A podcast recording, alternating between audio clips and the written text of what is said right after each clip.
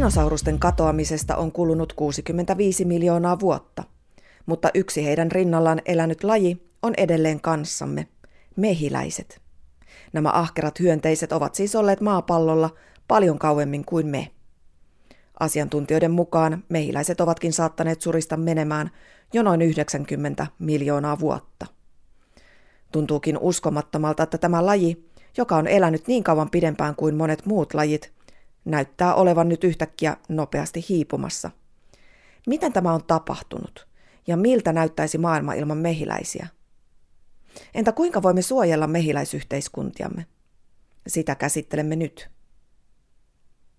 Mehiläisillä on kriittinen rooli ekosysteemissämme, sillä 84 prosenttia viljalajikkeista on riippuvaisia mehiläisten ja muiden hyönteisten pölytyksestä. Mutta nämä pölyttäjät ovat joutuneet uhattuun asemaan useiden tekijöiden, kuten elinympäristöjen häviämisen, ilmastonmuutoksen, haitallisten lajien ja torjunta-aineiden käytön seurauksena. Etenkin Länsi-Euroopassa mehiläishoitajat ovat havainneet mehiläispopulaatioiden epätavallista vähenemistä viimeisen 10-15 vuoden ajan. Suomen mehiläishoitajien liiton neuvoja Maritta Martikkala sanoo, että meillä Suomessa tilanne on kuitenkin vielä toistaiseksi kohtuullisen hyvä. Suomessa ei ole ainakaan vielä todettu sellaista mehiläiskatoa kuin monissa muissa paikoissa maailmalla, erityisesti Yhdysvalloissa. No äh, ei Suomessa minun mielestäni ole semmoista, semmoista mitä niin kuin, äh, maailmalla on tapahtunut, erityisesti USAssa, suuret mehiläiskuolemat. Meillä ei vielä, vielä olla niin pahassa tilanteessa onneksi, vaan, vaan tota, meillä lähinnä, meillähän seurataan olemme mukana tämmöisessä eurooppalaisessa, tai siinä nyt on aika laajasti kansainvälistäkin tutkijaporukkaa, seuraamme mehiläisen talvikuolemia ja, ja tota, ni, niistä sitten myös niiden syitä selvitetään ja, ja yritetään ikään kuin ennakoida semmoista tilannetta, että, että jos, jos sitten jostain syystä mehiläisiä alkaa kuolemaan tar, nimenomaan tarhamehiläisiä, ja niiden yhteiskuntia niin kuin enemmän kuin mitä, mitä tota, tavallisesti, niin pystyttäisiin sitten nopeasti reagoimaan ja, ja etsimään sitten sitä todellista syytä, että se nähtäisi ehkä niistä tutkimuksista. Ö, erityisesti USAssahan on jo 2006 vuonna taisi olla ensimmäiset oikein isot mehiläisyhteiskuntakuolemat ja, ja tota, siellä sitten nimettiin tämmöiseksi CCD, eli tämmöiseksi vähän niin kuin ää, tuntematon tekijä, että minkä takia ne yhteiskunnat kuoli. Ja sen jälkeen sitten onkin ollut tosi aktiivista tutkimustyötä ja, ja ehkä silloin sitten ruvettiin kiinnittää huomiota myös näihin villipölyttäjiin, eli, eli tota, kaikki pölyttäjät sitten oikeasti on, on vähän niin kuin samassa ahdingossa, että tarhamehiläiset, nyt ihmiset hoitaa niitä niiden tilanne on ehkä vähän parempi, mutta, mutta sitten tämmöiset villipölyttäjät, niin, niin ne ovat elävä, yksin eläviä tai hyvin pieniä yhteiskuntia, niin, niin niiden ahdinko on sitten vähän isompi, isompi tänä, tänä päivänä nykymaailmassa. Myös hän on sitä mieltä, että mehiläisiä eivät uhkaa pelkästään torjunta-aineet, vaan kyseessä on kokonaisvaltaisempi ympäristön muuttuminen, joka vaikuttaa mehiläisten elinoloihin. No sehän olisi helppo tietysti, jos voisi sanoa, että torjunta-aineet on se ainut syyllinen, mutta, mutta ja toki se kyllä vaikuttaa, mutta ei se yksinään, yksinään syyllinen ole. Eli, eli kyllähän varsinkin sellaiset torjunta-aineet, jotka on niin kuin tiettyjä hyönteisiä, eli niin sanotut in, insektisidit, eli hyönteisiä vastaan olevat torjunta-aineet, niin ne ne ovat niin kuin tietysti todella haitallisia kaikille pölyttäjille, mutta, mutta tota, Suomessa kuitenkin näitä torjunta-aineita käytetään tavallaan kohtuullisesti ja, ja tota, pyritään käyttämään mahdollisimman vähän, että, että tilanne ei, ei ole yksistään niistä johtuva, vaan, vaan ehkä se on enempi tai myös tämmöinen ympäristö ympäristöstä johtuva, eli tämmöinen ihmisten mm, rakentaminen ja, ja tota, Viljelyalan käsittely, eli pellot on nykyisin salaojitettu ja peltoalat on laajoja. Ei ole enää ojanpientareita, joissa olisi hyviä pesäpaikkoja tämmöisille villipölyttäjille ja myös niiden, niiden niin kuin elintärkeitä satokasveja. Eli, eli se ympäristömuutos myös, ympäristön muuttuminen on, on ehkä joku satokasvi on kokonaan kadonnut, joka on ollut erittäin tärkeä jollekin tietylle pölyttäjälle. Ihmisyhteiskunta voisi Maritta Martikkalan mukaan suojella mehiläisyhteiskuntia monin eri tavoin.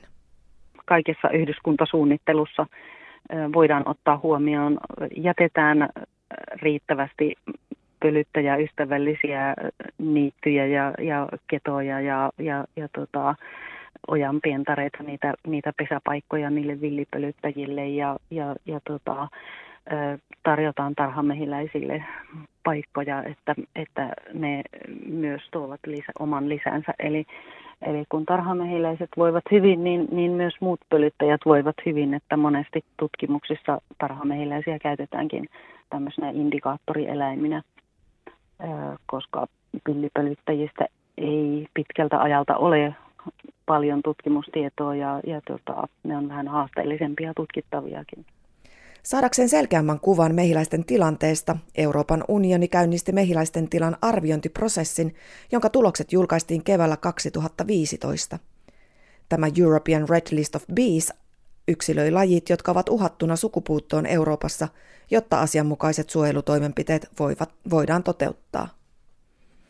Save Bees and Farmers, mehiläisiä ja maanviljelijöitä koskeva eurooppalainen kansalaisaloite – on kerännyt allekirjoituksia eri puolilta Euroopan unionia synteettisten torjunta-aineiden asteittaiseksi lopettamiseksi Euroopan maataloudessa vuoteen 2035 mennessä. Myös EUn maatalousministerit ovat keskustelleet mehiläisten suojelusta. He ovat yhtä mieltä tarpeesta asettaa selkeät ja kunnianhimoiset tavoitteet mehiläisten suojelemiseksi torjunta-aineilta kaikkialla EU:ssa Euroopan elintarviketurvallisuusviranomaisten uusimpiin ohjeisiin perustuen – jos Euroopan komission aiemmin ehdottamat tavoitteet hyväksytään kaikissa Euroopan unionin jäsenmaissa, kansalliset viranomaiset ovat velvollisia toimimaan, jos heidän maansa mehiläiskanta pienenee yli 10 prosenttia torjunta-aineiden käytön vuoksi. Mehiläishoito on tärkeä osa Euroopan maataloutta. EU:ssa on noin 630 000 mehiläishoitajaa ja 16 miljoonaa mehiläispesää – jotka tuottavat 234 000 tonnia hunajaa vuodessa, mikä tekee Euroopasta maailman toiseksi suurimman hunajan tuottajan Kiinan jälkeen. Hunaja on Euroopan taloudelle arvoltaan noin 14 miljoonaa euroa vuodessa. Huonojen ilmastoolosuhteiden vuoksi hunajan tuotanto on kuitenkin vähentynyt EUn etelä- ja itäosien tärkeimmissä hunajan tuottajamaissa. Tämä väheneminen ei ole kuitenkaan johtanut hintojen nousuun, tuottajat raportoivat osittain väärennetyn tai laimennetun hunajan tulvan vuoksi muualta maailmasta. EUn suurimman maatalousjärjestön Kopako Tsekan vuoden 2020 lehdistötiedotteen mukaan tätä tilannetta ei voida pitää pelkästään taloudellisena ongelmana. EU on jo usean vuoden ajan tukenut mehiläishoitoalaa kansallisten mehiläishoitoohjelmien ja maaseudun kehittämistoimenpiteiden kautta. Kestävä maatalous parantaa myös mehiläisten terveyttä – ja lisää luonnon monimuotoisuutta. Mutta vaikka EU ottaa askeleita oikeaan suuntaan, mehiläisyhteiskuntien suojelussa edelläkävijöitä ovat yksittäiset henkilöt. Varsovan lähellä sijaitsevasta kylästä kotoisin oleva Malkor Chattala Choska on yhdistänyt luovuutensa ja intohimonsa luontoon auttaakseen pelastamaan uhanalaisia mehiläis- ja perhoslajeja. La Choska on tuonut pienestä työpajastaan oman ainutlaatuisen kädenjälkensä perinteiseen keskiaikaiseen käsin tehdyn paperin valmistuksen taiteeseen, lisäämällä kasvipohjaisten selluloosakuitujen, tuoreiden kukkien ja yrttien sekoitusta kauniin käytännöllisen ja ekologisen paperin valmistamiseksi. Kollegani Polski-radiosta kysyivät häneltä hänen projektistaan. Öö Możemy też tworzyć tutaj w papierni, wytworzyć też papier, który... Voimme valmistaa täällä tehtaallamme paperia, joka koostuu kahdesta kerroksesta päällekkäin. Ensimmäinen sisältää aitohunajakukan siemeniä ja sitten on hyvin ohut kerros muutamaa selluloosakuitua sekoitettuna mehiläisille tarkoitettuun taikinaan, jossa on glukoosia. Kun haluamme ruokkia ohilentäviä mehiläisiä, voimme kaataa hieman vettä tälle paperille, ja jos mehiläinen on nälkäinen, se syö paperiin liuenneen glukoosin.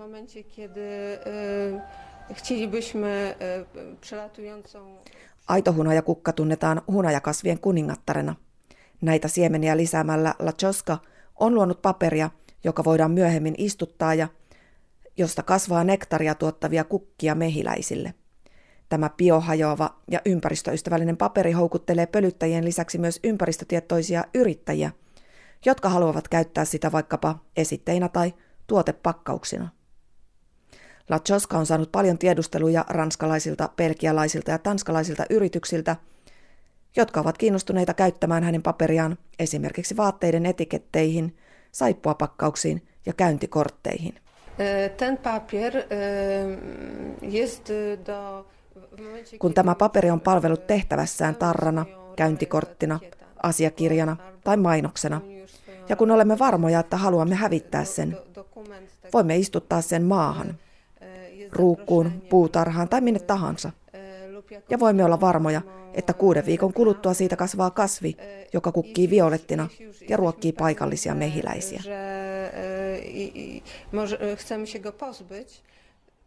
On siis monia keinoja suojella mehiläisyhteiskuntiamme ja samalla turvata ruoantuotantoamme.